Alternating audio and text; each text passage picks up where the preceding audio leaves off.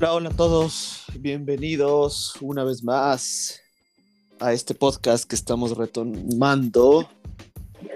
Toque de primera, me he ausentado durante algunos meses, hemos estado inmiscuidos en otros proyectos, hemos estado en el mundo de la fantasy, hemos estado en el mundo de la FPL, así que seguramente alguno de ustedes podrá escucharnos en otro podcast que hemos estado participando, pero vale la pena este momento para volver a, emitir.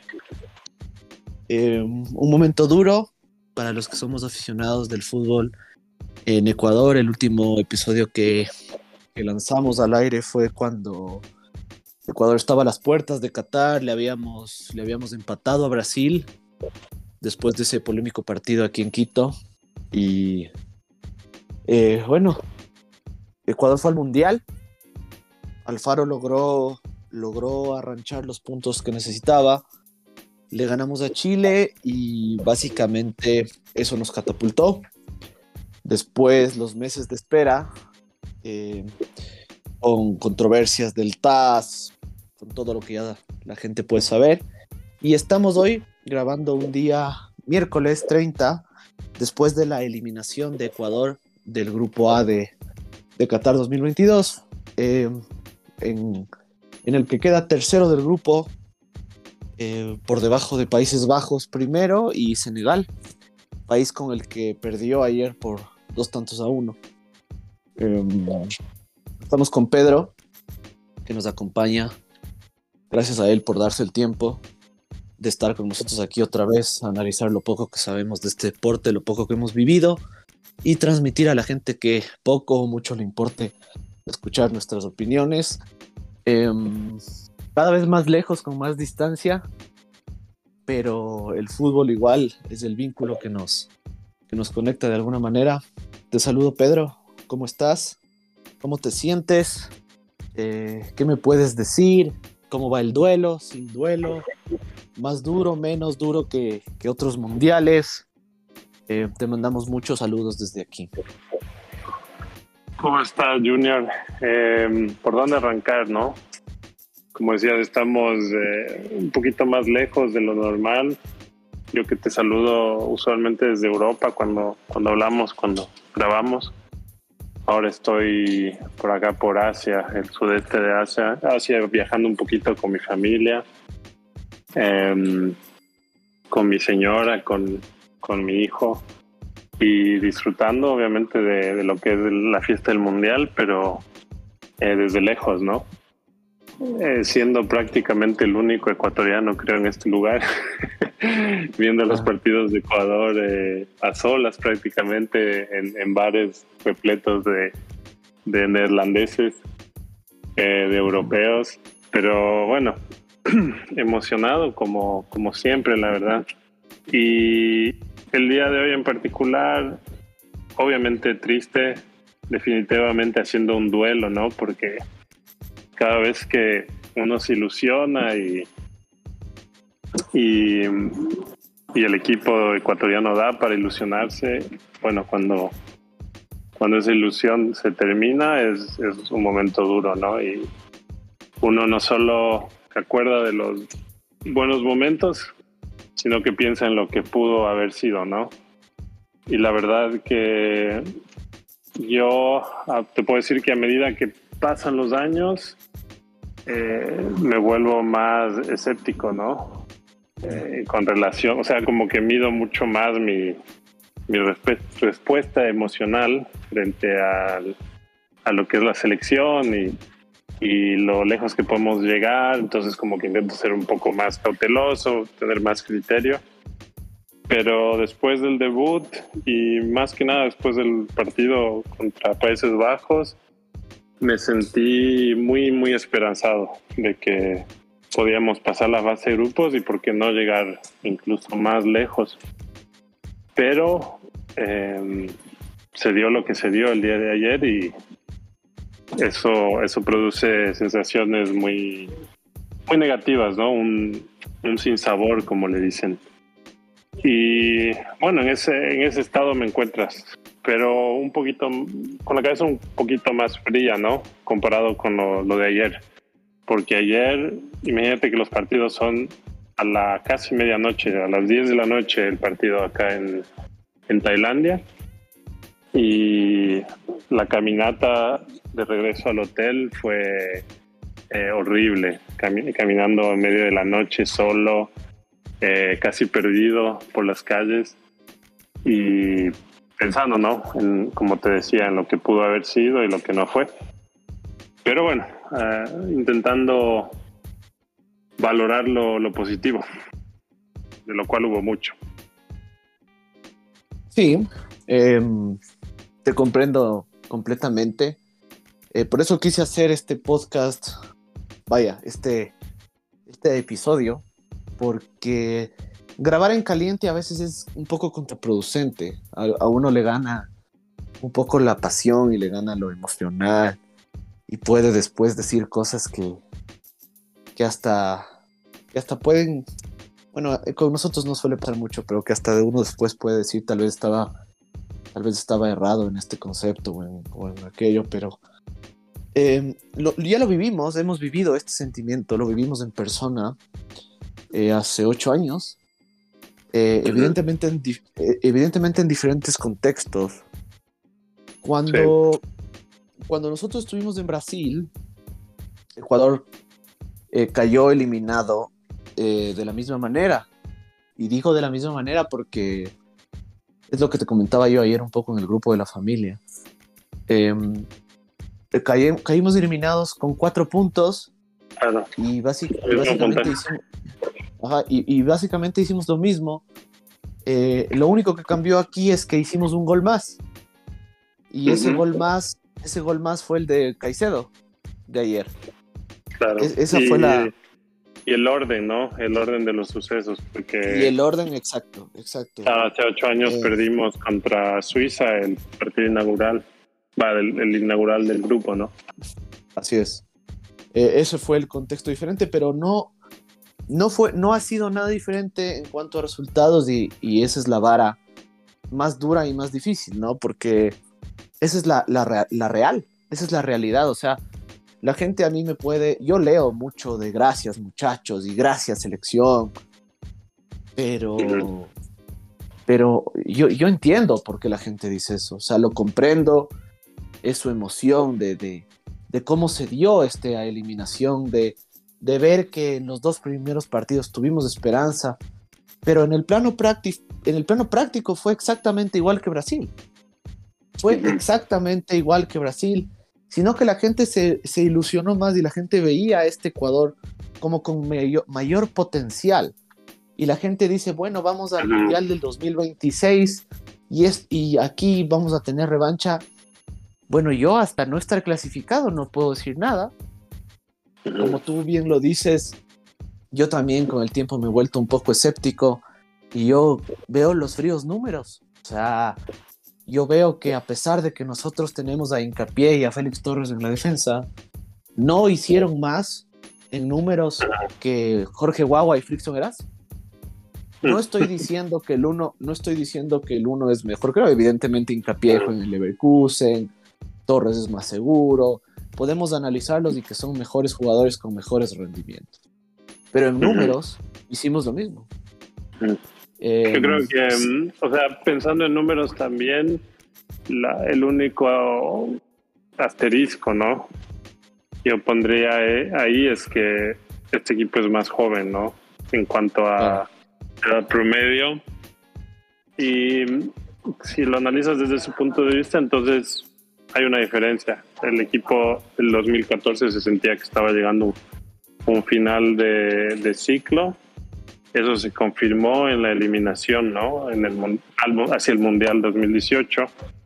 Eh, entonces yo creo que, y es algo que yo lo discutía con mi, mi papá el día de ayer, es que, bueno, la diferencia por ahí es que esto se siente más como un principio de un ciclo eh, entonces, como principio de ciclo, es algo, se lo, se lo percibe de otra manera, ¿no? Porque un, es que un final de ciclo termina así, entonces es claro que, necesitas un recambio. yo creo que este equipo tiene más potencial por ese, por ese lado. Y me quedo con el partido contra Holanda y el segundo tiempo de ayer. Eh, por ejemplo, en el contexto futbolístico, el partido contra Francia en el 2014, un partido de trámite. Eh, Ecuador ya llegaba con una mínima esperanza de clasificación, dependiendo de otros resultados que muy difíciles iban a dar. Básicamente que Honduras le gane a Suiza y que Ecuador le gane a Francia. Y Francia eh, puso un equipo alterno que de todas formas nos complicó. No sé si te acuerdas la tarjeta roja también. Eh, un partido eh, pésimo, ¿no? el, el, partido contra Francia. Pero en lugar de eso, el partido contra Países Bajos fue de mucha mejor calidad. Entonces, estoy de acuerdo con vos en esto de que por ahí es un poco excesivo la, reacción esta de, de, gracias muchachos. Una, sabes que te digo una cosa que me llamó mucho la atención es que estaba leyendo la prensa ecuatoriana antes del partido y vi que el, el comercio publicaba en su cuenta de Instagram una frase que decía algo así como eh, gracias muchachos porque nos hacen soñar, etcétera, etcétera. Tú sabes cómo va la toda esa onda. Pero en uno de los comentarios decía, así pierdan, volverán como héroes o... Y yo entiendo, o sea, que la gente puede llegar a pensar así, pero no está bien, no está bien pensar así. O sea, como, como hinchas y como jugadores, vos has jugado fútbol y tú sabes que lo más importante es la mentalidad. Y uno tiene que ir con esa mentalidad de que no hay opción de, perder. Y sabes que me sorprendió mucho no ver a los ecuatorianos gritar en las gradas cuando estábamos abajo en el marcador 1-0. Es como que estábamos casi por miedo aceptando la derrota, ¿me explicó? Como queríamos que ya se termine el trámite. Eh, y de ahí destaco, mucho la, la, reacción que tuvo el Ecuador el segundo tiempo y y Moisés Caicedo que celebró el gol con un desahogo impresionante, ¿no? Que me conmovió mucho. Em, pero nada, esas son como pequeñas impresiones, ¿no? Que, que me dejó el partido y que te comento. No sé si tú estás de acuerdo. No, sí. Em, yo, por ejemplo, con la tapa del, del, comercio que me dices que así pierdan, yo siempre voy a estar en desacuerdo con eso. O sea, Ahora, no te, no te sorprendas que Guillermo Lazo acá le, haga un almuerzo a la selección. O sea, mm. no, sería, no sería sorprenderse. Yo estaría completamente en desacuerdo, o sea, completamente desacuerdo con eso. Porque no, no mm. pasamos ni la primera fase. Sería aceptar eh, una derrota, el, sí se puede, que siempre lo hablamos, que es derrotista, el, el, mm. la reacción de la hinchada que tú dices en las gradas como esperando como no alentando más y más, sino esperando, esperando lo que la historia siempre nos depara, que es la pérdida o la eliminación. pero ya, ya, yendo un poco más a lo, a lo práctico, a lo táctico, eh, eh, si bien Alfaro tiene un gran mérito de descubrir y alinear, más que de descubrir, alinear a, estas, a estas figuras como lo son Piero Incapié, Caicedo, cambiar el back central a Félix Torres, em, llevarlo a Gonzalo Plata, porque antes, claro, la gente dice, no, es que con Jordan Cruyff no teníamos nada, la, selección después del bolillo estaba desdibujada, completamente de acuerdo, completamente de acuerdo, y eso es, y eso es un mérito de él, es, un mérito haber hecho un, un barrido de todos los jugadores y ir a los estadios, eh, porque eso es lo que tiene que hacer él, ¿no? Es, es, el trabajo de él. Pero Alfaro, Alfaro siempre, siempre, siempre, y voy a decir siempre porque en todos los procesos, no en todos los partidos, ya sea eliminatorio, Copa América y ahora en el Mundial, siempre en cualquier proceso que Alfaro tocó experimentó. Y, y, y ayer, el, y ayer no era para experimentar. Ayer no era un experimento. Entonces, para mí, para mí la eliminación es, netamente culpa de Alfaro, porque tiene mm. jugadores muy prometedores, muy prometedores, Eh, por eso la gente está tan feliz con ellos, ¿no? Está, están felices y que los chicos y que muchachos tienen jugadores tan prometedores y tiene una, una, justo es lo que hablaba yo ayer con mi novia y le decía, hay, hay momentos en la vida en que ciertos factores intangibles se te juntan y ahí tú tienes que aprovechar la oportunidad porque nunca más esos factores se van a, se van, se van a juntar. Entonces, por, por, ejemplo, si Liga, si Liga Deportiva Universitaria en el 2008 no era campeón de América, no lo hubiese sido hasta ahora. Porque tuvo esta... por décadas. Claro, por supuesto, y porque tuvo esta mezcla de factores que no, eh, que, que, se dan en ese momento, que es justo el timing perfecto que se le llaman. Hay gente que dice que el timing es todo y yo pienso totalmente así es este timing que se te dan muchos factores en donde, por ejemplo, Ener Valencia llega perfecto con su equipo en una madurez cúspide del futbolista, Pervis, Pervis eh, Caicedo con ritmo en el Brighton, eh, en forma física, sin lesiones, Galíndez siendo campeón con el Aucas, ya me vas a decir tú cuándo antes hubiese sido campeón el Aucas. Em, Hablando justamente de eso, Claro, claro. De estos eh, factores de, estos eh, hincapié eh, igual con ritmo. Es decir, cuando tú no aprovechas en estos intangibles el timing que tienes, es completamente tu responsabilidad. Completamente, completamente. Entonces, eh, ayer yo, yo, no, yo sé que hay muchas cosas escondidas que tal vez uno no sabe, como presiones dirigenciales, presiones de empresarios. Hay gente que muchos, muchos aseguran y dicen que que los técnicos siempre tienen su, su arreglo con los empresarios para llevarse su parte, porque a la final, a ver, somos, somos humanos y, y si tú tienes una posibilidad de ganar dinero de alguna manera que no sea ilegal, tal vez la vas a tomar.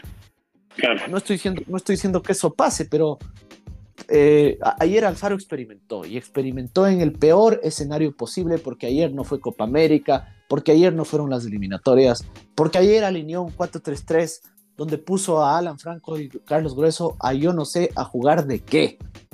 Carlos Grueso sin ritmo, lesionado, Alan Franco, yo no sé de qué juega. Supongo que juega mm. de interior porque de eso lo pone.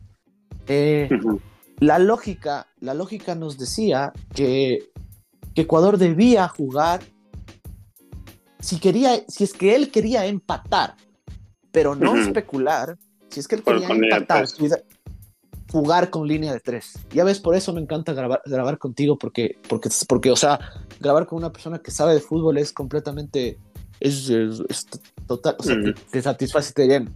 Jugar con línea de tres, tenía que jugar como jugó con Países Bajos. Entonces, el técnico eh, de Senegal hizo un trabajo formidable. Sí. Hizo un trabajo muy bueno, más que formidable, digamos, hizo lo que tenía que hacer, tapó los laterales, bloqueó a Ener y tuvo el partido completamente en el bolsillo, desde el primer minuto. Eh, hizo un buen análisis del, del, grupo de Ecuador. Se ve que ya lo tenía bien, bien entendido y, o sea, si sé, teniendo experiencia grande, como un grande del fútbol, ¿no? Sí, sí, en este cuartos, cuartos final, ¿no? siendo un eh, semifinalista, me parece, ¿no? Que fue en el 2000. Cuartos, cuartos, en el 2002. Sí, 2002, exacto.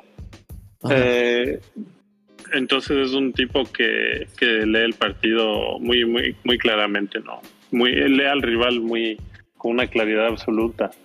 Y, o sea, eso se vio en el primer tiempo, totalmente, creo que lo comenté. Totalmente, en el chat. totalmente, totalmente los, nos están matando por las bandas. O sea, no solo es que, no es solo que em, atacaban, sino que a nivel defensivo los, los laterales senegaleses eh, muy superiores.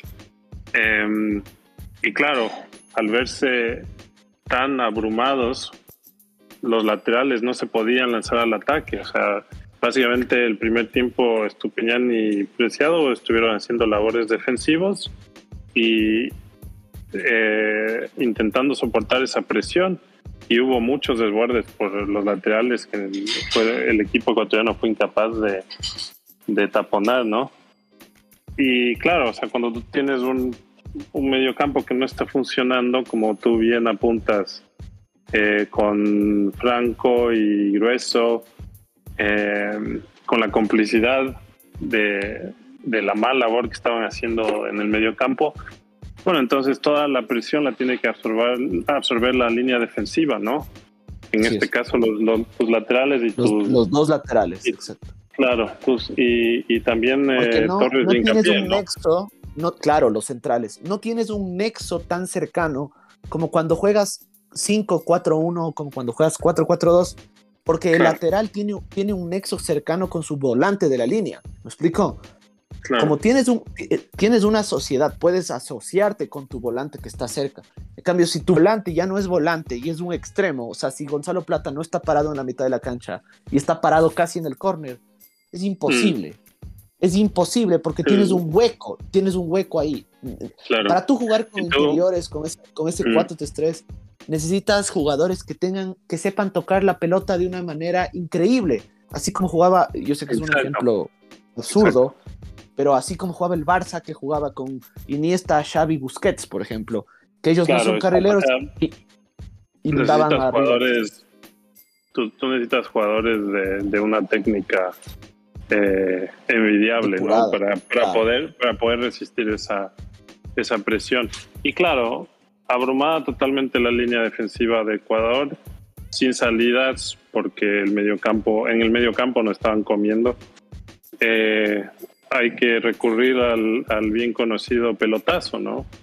Y, y entonces Senegal se limita, básicamente se veía en una situación donde simplemente tenía que aplicar presión por los laterales eh, y después simplemente fácilmente reciclar la pelota que venía de pelotazos de Galíndez y, y empezar de nuevo ¿no? la embestida.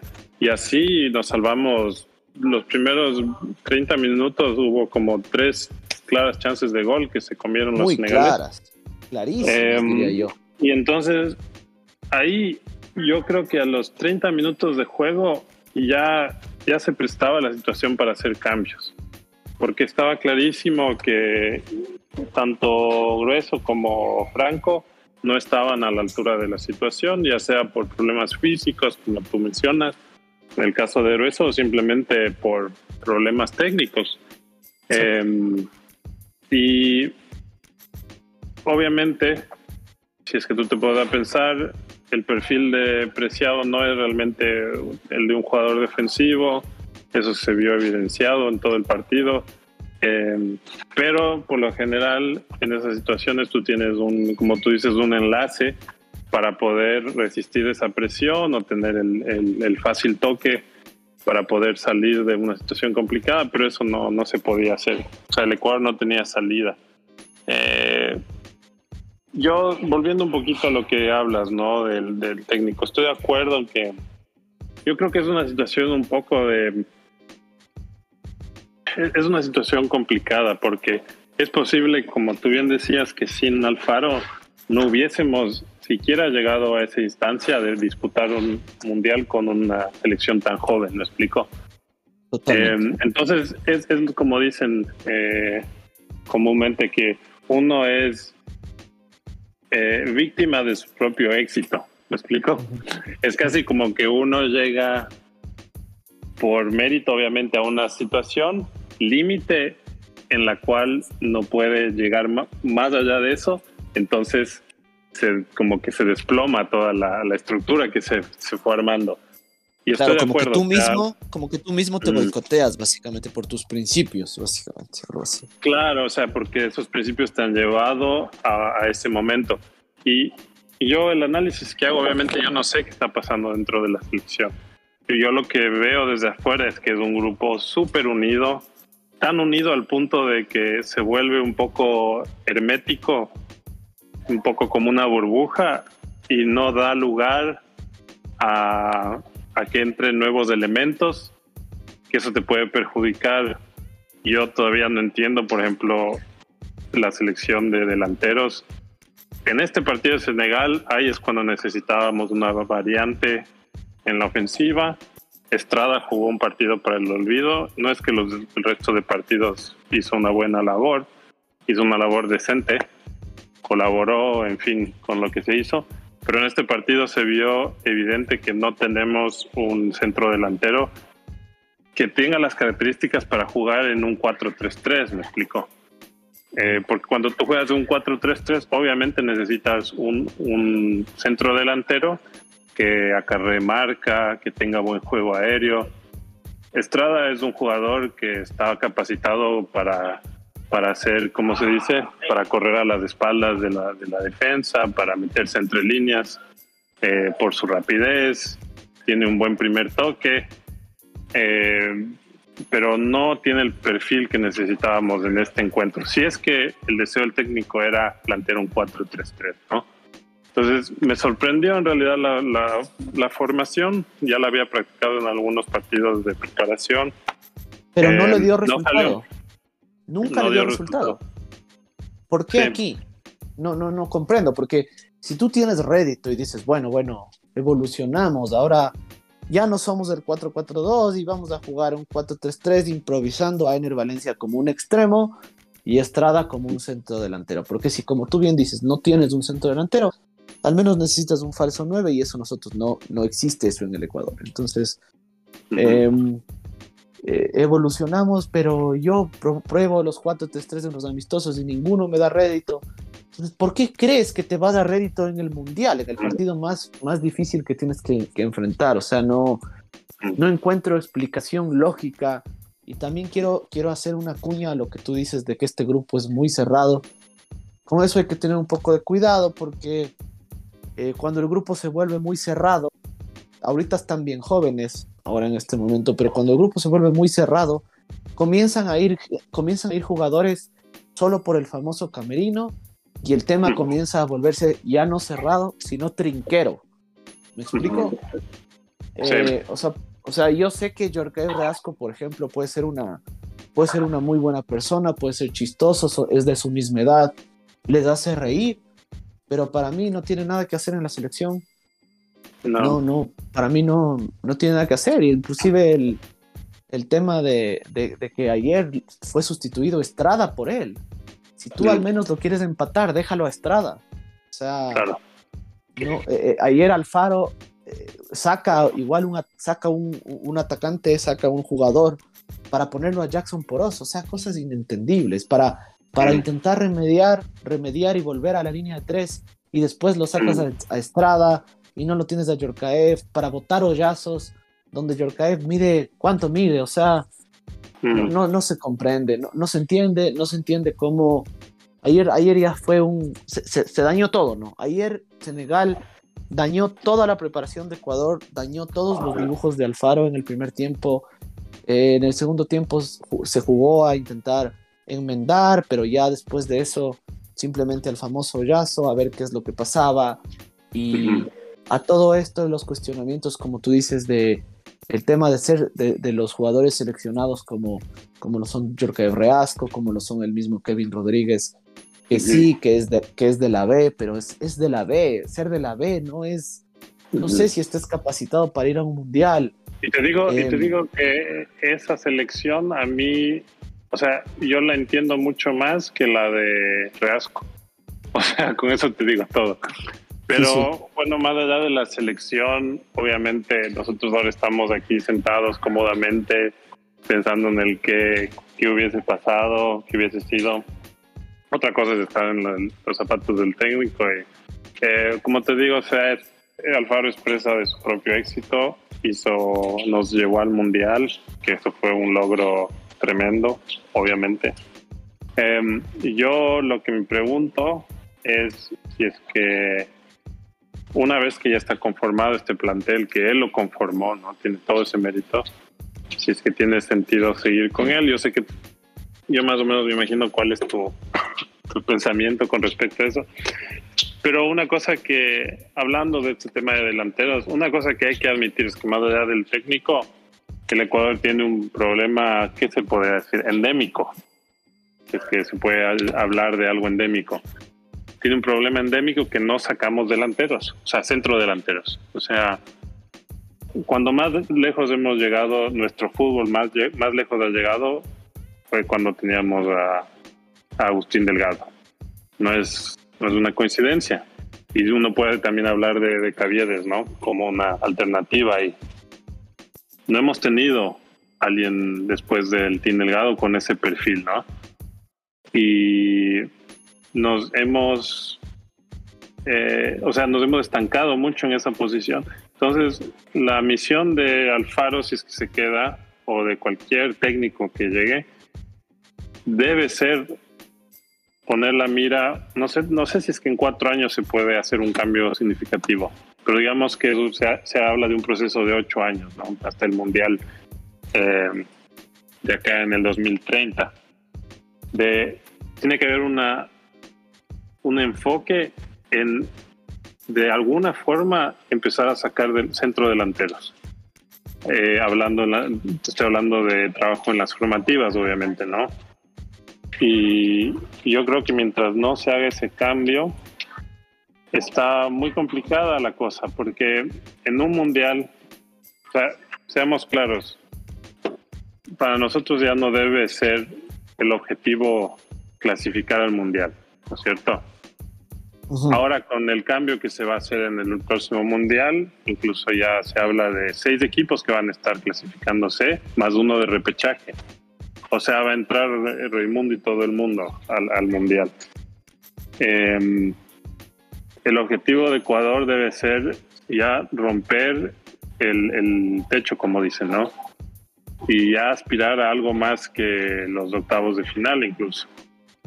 Y para eso necesitas, o sea, necesitamos empezar a sacar centro delanteros, porque en un mundial no te enfrentas a selecciones como, sin desmerecer obviamente, pero eh, como Bolivia, Venezuela, em, te enfrentas con los grandes equipos y Senegal es un equipo grande y ayer nos jugó como un equipo como lo que es el campeón de África. Y en el, o sea, en, el uno a uno, en los duelos físicos, eh, en las pelotas paradas, nos, nos dio una lección de fútbol. Fue así.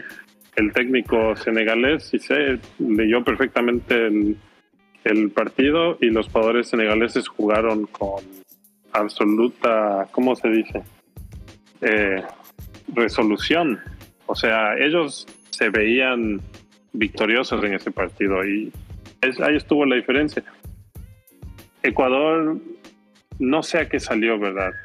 No, no, o sea, con la formación del 4-3-3 es como que Alfaro no quería jugarse por una ni la otra. Dijo que iba a salir a jugar a ganar. Bueno, si vas a salir a jugar a ganar, tenías que haber jugado con el 4-4-2. Eh, yo lo hubiera puesto ahí a Sarmiento igual en lugar de Ibarra y bueno, cuando entró Sarmiento hizo mucha diferencia. O salir a empatar, ¿no? Eh, que a veces eso te puede servir. Por ejemplo, el, técnico inglés Southgate, tan criticado por la prensa británica, él admite, bueno, el estilo mío es y el, y el estilo que me ha llevado lejos a jugar una semifinal de Copa del Mundo y una final de, la Euro, es un estilo pragmático y defensivo. Y bueno, y así soy yo. Jugar así, soy yo. Así esto. Y si tenemos que jugar así, bueno, que o sea, que se que se juegue bien consciente de las limitaciones no es algo negativo. Eh, y Ecuador sabía que era un equipo mejor que Qatar y por eso salió a jugarse el todo por el todo con su alineación. Pero yo sí creo que podríamos haberle hecho mucho más calor a Senegal del que le hicimos y todo eso empezaba con no entregarle la pelota en el medio campo como hicimos. Sí, definitivamente hay muchas aristas que analizar, ¿no? O sea, eh, a mí no me gusta el tema del, de la especulación, no me gusta, como tú dices, el tema del, del engaño, de, de como dice Southgate, te dice, mira, yo soy así, pero al menos sabes a lo que vas, o sea, no estás de no estás esperanzado de, otra cosa, porque es así, o sea, yo soy Southgate y, yo te voy a poner a Maguire todos los partidos, te, gusta, te gusta o no te gusta. claro, o sea, muere, muere en su ley, ¿no? Claro, claro. Y, a mí sí me pareció que Alfaro con sus declaraciones de vamos a salir a ganarle a Senegal y todo eso, bueno, se quedó corta, ¿no? Definitivamente, y la selección se quedó corta, porque eso no fue para mí salir a ganar fue salir a especular y ver qué pasa. y obviamente, o sea, eh, el esquema táctico y todo eso es responsabilidad del técnico y su, su cuerpo técnico. Em, pero fue muy claro que los jugadores estaban muy nerviosos. Lo ves claramente en el primer tiempo en la falta de Piero Incapié. O sea, esa es una falta de un jugador inexperimentado, obviamente por su edad y todo eso, pero también de un jugador nervioso, ¿no? Y hay una fina línea entre la inexperiencia y el nerviosismo, ¿no? Por eso quiero creer que esto les va a servir a los jugadores para, para formar carácter, ¿no? Para, y, y por ese lado te digo, algo en mí me dice que podría ser algo positivo que continúe el ciclo de, de Alfaro, porque pienso que él a nivel psicológico trabaja muy bien con el grupo de jugadores y tal vez puede convertir estas malas experiencias en aprendizaje. ¿Explicó? sí, em, totalmente. Pero bueno, va a ser interesante ver qué es lo que sucede con la selección.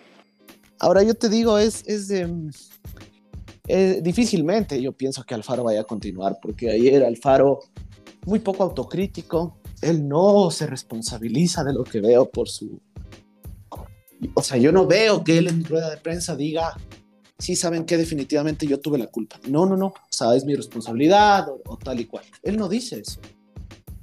Él habló habla de errores de los jugadores. Habló de errores de los jugadores y aparte bota la pelota y dice, no sé qué voy a hacer. O sea, una, una victimización increíble, ¿no? O sea, no me pregunten porque ahorita no sé qué es lo que voy a hacer y voy a ver si voy a seguir dirigiendo no. O sea, eso no puedes hacer.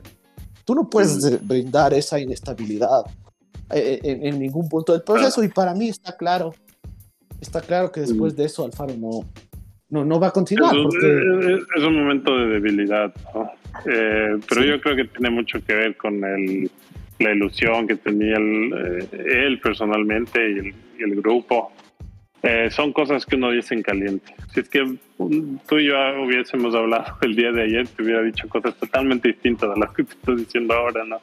Esas son cosas que las he estado ruminando durante las últimas 24 horas. Em, pero no, se, o sea, se, se, se, puede especular, se puede ver eso como al, una situación en la cual el técnico le está soltando la mano al jugador, ¿no? porque sí, habló mucho de, que fue superior Senegal en los duelos, de que hubo muchos errores, eh, lo cual es en parte verdad, los jugadores son al final los que están en la cancha, ¿no? Em, pero no, el equipo no tenía las herramientas para eh, poder cristalizar lo que el técnico quería como tú dices, jugar con un grueso que viene de una lección, lesión y, con Franco eh, no es darle al equipo las mejores chances de éxito. Y claro, responsabilidad del técnico en, ese sentido. Aparte es, es, raro también, voy a, voy a mencionar esto porque es raro pensar que él lo venía utilizando a Cifuentes, por ejemplo, durante muchos amistosos y tal pero en el momento de los momentos lo pone a Franco y a, Grueso. Tanto es así que cuando que Cifuentes entró en todos los partidos. Entonces tú te imaginas que si es que si es que no está Méndez, por ejemplo, el reemplazo inmediato va a ser Cifuentes, ya que él ya que él está él está sustituyendo al titular que es Méndez, entonces o al titular o a otros jugadores para entrar de medio centro. Pero es extraño, es extraño. Quisiera que me comentes un poco. Quiero, quiero escucharte. Em, ¿Tú opinas que, o, tú crees que existen estas teorías eh, de conspiración que hacen sentir que, por ejemplo, ¿por qué no le hace jugar a Ángel Mena? O sea, ¿por qué, ¿por qué Mena, siendo un jugador del proceso, no juega ni siquiera un segundo? No, no entiendo. O sea, ¿tú, tú entiendes eso?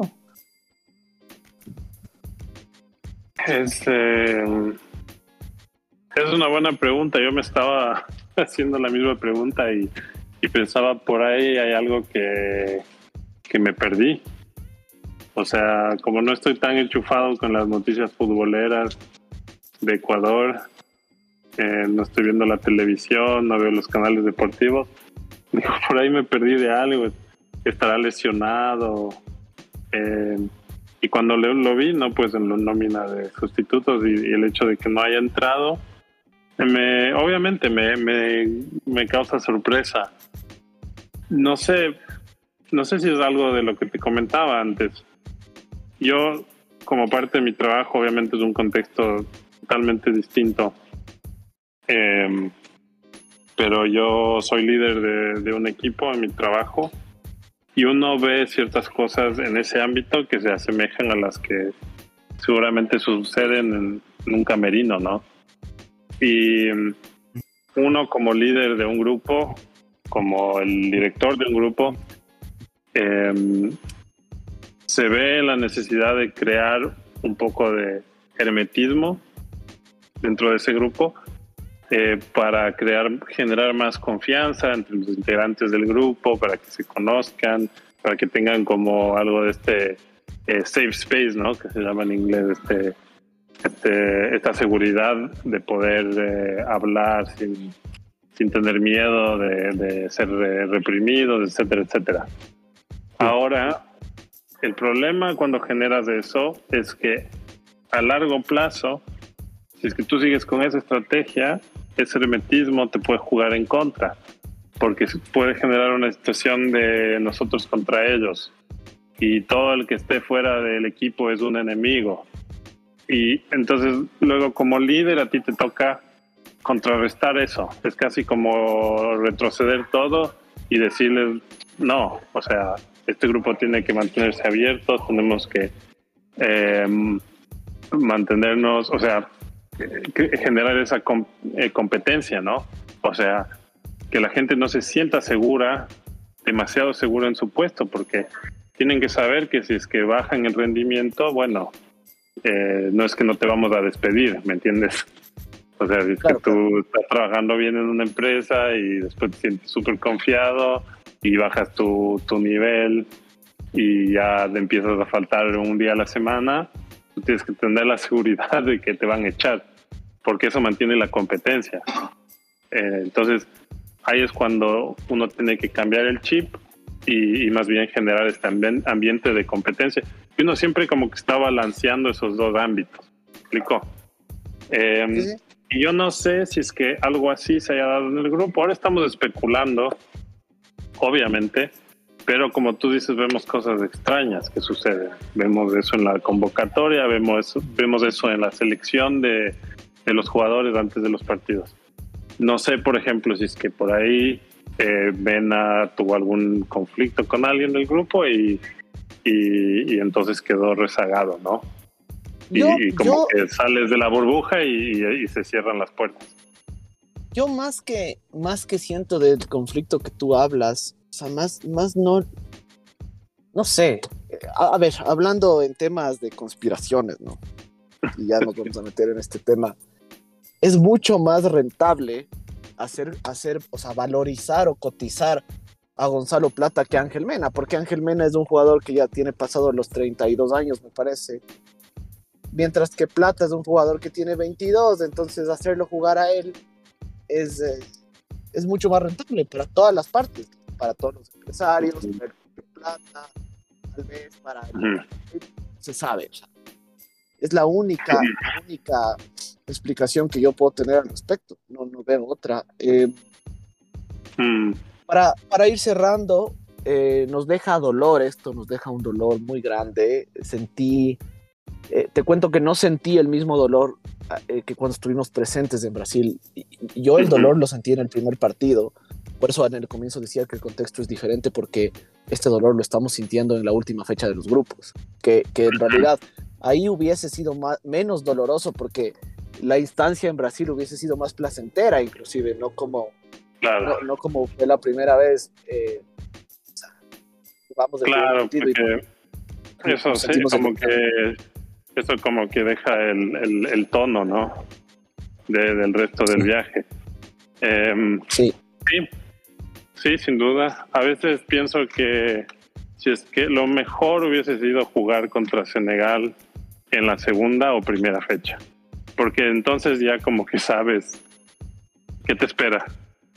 Y en cambio en esta, en, este, pero ah, obviamente cuando uno, cuando la selección va creciendo, eh, los resultados se van dando, uno mantiene la ilusión y se, se extiende, ¿no? Ese, ese, sentimiento placentero. Entonces sí te entiendo lo que me estás diciendo, es como que yo también lo, lo viví con menos frustración esta vez. Por una mezcla de factores, obviamente, pero sí, sin duda lo que me estás diciendo. Pero sí, em, contando qué sentimientos más te dejó. Em, tristeza, más que nada, y frustración. Frustración saber que tienes con qué, pero no utilizas las herramientas correctamente. Eso me, eso me genera a mí mucha frustración. Em, el, típico, el típico comentario que se hace allá en Guayaquil, eh, que tienes un Ferrari y le manejas algo así suelen decir. Ah. Eh, algo así les, les he a los, los periodistas, no sé, porque todos son, todos son unos eruditos. Pero eh, yo quiero concluir eh, básicamente diciendo que Alfaro es el responsable de la eliminación, así como fue el gran responsable de la clasificación. Murió, en su, murió por sus experimentos como, como lo hizo en todas las actividades en todas las competiciones, más bien que, la selección estuvo incluida, proceso eliminatorio, Copa América y ahora en el.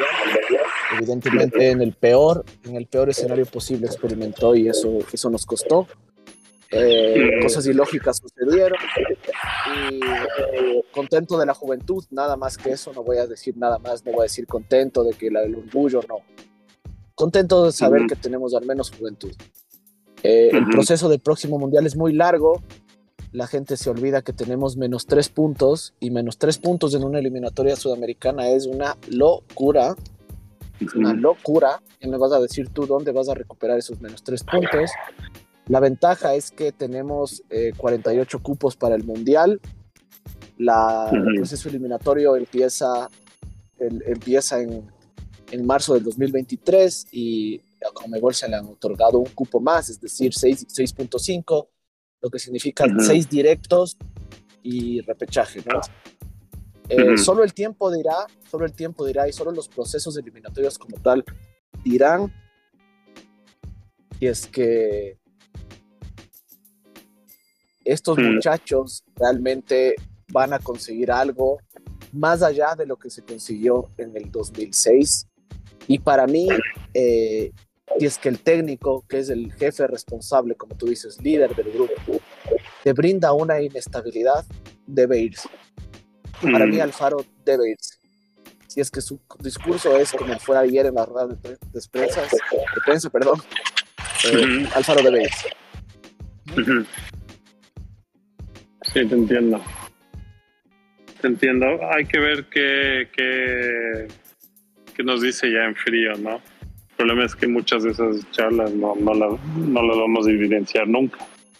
Nunca se sabe qué pasa tras bastidores. Em, yo pienso que el perfil que a mí me gustaría para un nuevo técnico de la selección, es que, es que ese es el caso, ¿no? Es de alguien con más conocimiento táctico, sin duda. Alguien que le sepa exprimir al, a los jugadores que, tienen bastante potencial.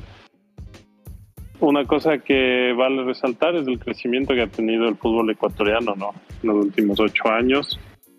Se nota en la cantidad de jugadores jóvenes con talento que están saliendo al exterior, se nota en los resultados que se dan a nivel internacional de clubes, con Independiente del Valle, obviamente. Em, eso me da ilusión. Me da ilusión porque em, el, fútbol ecuatoriano tiene todo el potencial de convertirse en, potencia, potencia futbolística de aquí a los próximos. Son procesos largos, ¿no? estamos hablando de décadas, pero estamos enrumbados, estamos encaminados. Eh, se ve cada vez más en los mundiales, se, está viendo en este mundial. Japón le puede ganar a Alemania, Arabia Saudita le puede ganar al, a, Argentina. Entonces, cada vez los nombres pesan menos. Y, lo que lo que gana en la cancha es el fútbol. Eh, Senegal nos jugó mejor, se mereció totalmente pasar a la siguiente ronda y, mm, y no me sorprendería que llegue lejos también. ¿eh? Así que ojo ahí con, con Senegal porque tiene un equipo súper sólido eh, y hay que seguir creciendo. Y para crecer hay que ser súper autocrítico. Porque, y, y, por eso hay que ser bien cuidadoso ¿no? con las palabras que uno elige, como tú bien dices. Eh, esto de gracias muchachos está bueno, porque obviamente yo también me siento agradecido de que me hicieron emocionarme, me hicieron ilusionar, pero um, hay que ser muy cuidadosos de no crear un, un entorno alrededor de estos jugadores que de mediocridad, ¿no? De decir... Eso, de, conformismo, exacto. Exacto, el conformismo de no importa si es que ganas o pierdas, yo igual te voy a ensalzar, yo igual te voy a, a, a, como es, a, a elevar.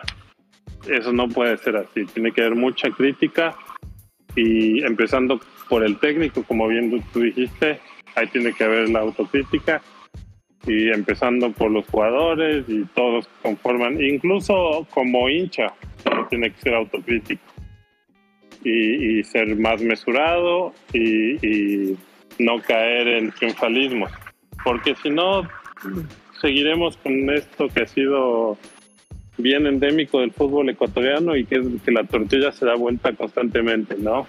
O son los peores jugadores de la historia o son los mejores, son héroes y, no y no encontramos ese, ese punto eh, medio y no somos sobrios frente a la derrota, tanto como la victoria. Entonces eso es lo único que, espero para, para, el futuro y para la selección y, y bueno, ¿por qué no ilusionarse para, para más en, lo que viene? Sí, eh, si bien en la vida hay que tener siempre esperanza, hay que practicarlo, ser mesurados, ir, con, ir muy con la cabeza, eso depende también de nosotros, de los hinchas, de los comunicadores, de la gente que tiene espacio, de los, los famosos influencers, que lamentablemente existen ahora. Eh, eh, te quiero agradecer por tus conceptos, por tu tiempo, por desahogarte aquí conmigo, por ahorrarnos cada uno 60, 70 dólares de terapia psicológica. Sí, esto es más o menos eh, como terapia y una oportunidad para para resolver algunos temas que estamos batallando internamente. Así que yo te agradezco a vos. Sí, sí, sí. Eh, a la gente decirle que espero, espero volver con el podcast. Hemos estado distanciados, hemos estado en otro mundo, no distanciado de los podcasts, pero sí en otros ámbitos. Volveremos con más análisis y nos volveremos a escucharte, Pedro. Evidentemente, como siempre, te agradezco. Te mando un saludo y un abrazo. Igualmente, Junior. Ahí estamos hablando. Cuídense a todos. Esto fue que primera.